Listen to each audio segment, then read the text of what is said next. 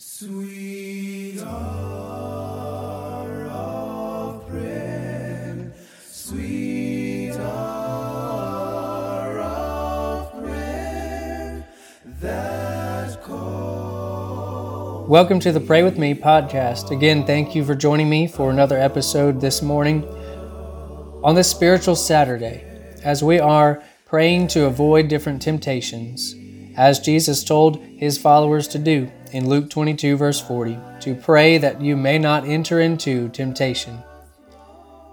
And we want to pray this morning to avoid the temptation to teach falsely.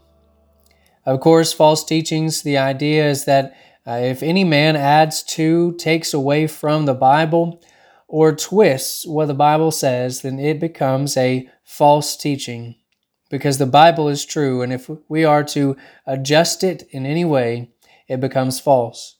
And it said in 2 Peter 2, verse 1 But there were also false prophets among the people, even as there will be false teachers among you, who will secretly bring in destructive heresies, even denying the Lord who bought them, and bring on themselves swift destruction. If we are to be one of these false teachers, we will bring on ourselves swift destruction, and we do not want to be that. We must be careful and attentive to God's word and not add to or take away from it.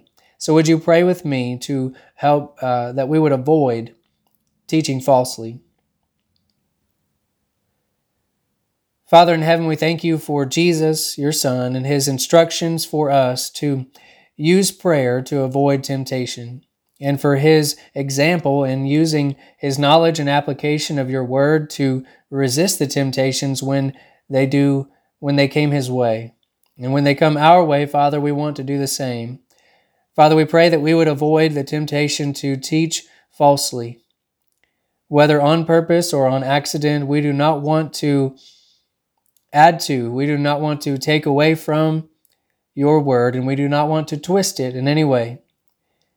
Instead, Father, we ask that we would be seeking to know and to proclaim the truths found in your word. Despite how it might affect our relationships with others, despite how we might feel about a certain subject or text, and despite what I might have been taught before, we want to have an unbiased look at your word and what it says and what you want from us. Father, we pray that we would be seeking ways to actively run away from this temptation to teach in a false manner. By studying the Bible in order to find out what the truth is, uh, while considering the context, and by also being around those people who desire to hear and to promote truth rather than uh, lies. Father, we pray that we would be people that are so focused on avoiding uh, uh, the temptation to teach falsely that others would see that we're trying to be like Jesus, that we're trying to stick to what your word says, and that they would want to be a part of the same church that we are, and that's a part of the church that we find in the Bible. Father, we thank you for all these things, and we pray that we would pray more to avoid temptations. And it's in Jesus' name and by his authority that we pray. Amen. Again, thank you for joining me in prayer this morning. Remember to pray like it all depends on God, but to work like it all depends on you. Until next time. My soul has often found relief